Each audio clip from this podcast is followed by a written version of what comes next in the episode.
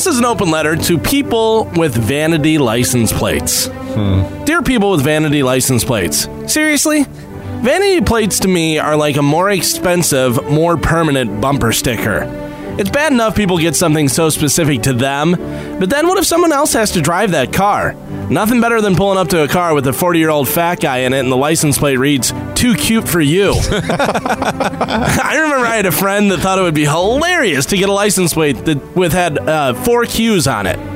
I looked at him like, okay, and he goes, "You don't get it? Four Q, four Q." So I punched him in the face. I think it's stupid to have a vanity plate, but if you're gonna have one, don't make me decipher it some like some sort of crazy code.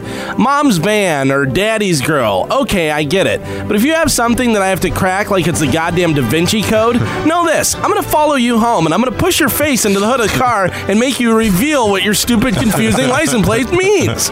While we're on the subject of accessories on your car, let's make a deal. If you put a political bumper sticker on your car and your candidate doesn't win, you have one week to either remove the loser's bumper sticker from your car or get out of America. It's your choice. Leave the country.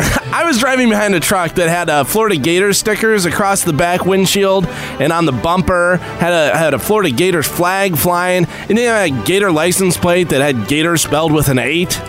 Here's my question: Who cares? Do I need to know that you're a Gators fan? The answer to that is no. Do I know you're a Gators fan? Yes. From four miles away, I know. and you know who else knows? Seminole fans. Those guys carry tomahawks. so go ahead and get vanity plates and decorate your car with stickers and flags and everything else. But know this if I see it and I don't agree with it, or if it just gets on my nerves, I'm going to leave a note on your car. I'm going to etch it into the paint with a screwdriver, but I'm going to leave a note on the hood of your car. I'm Galvin from The Cowhead Show, and this has been an open letter to people with vanity license plates.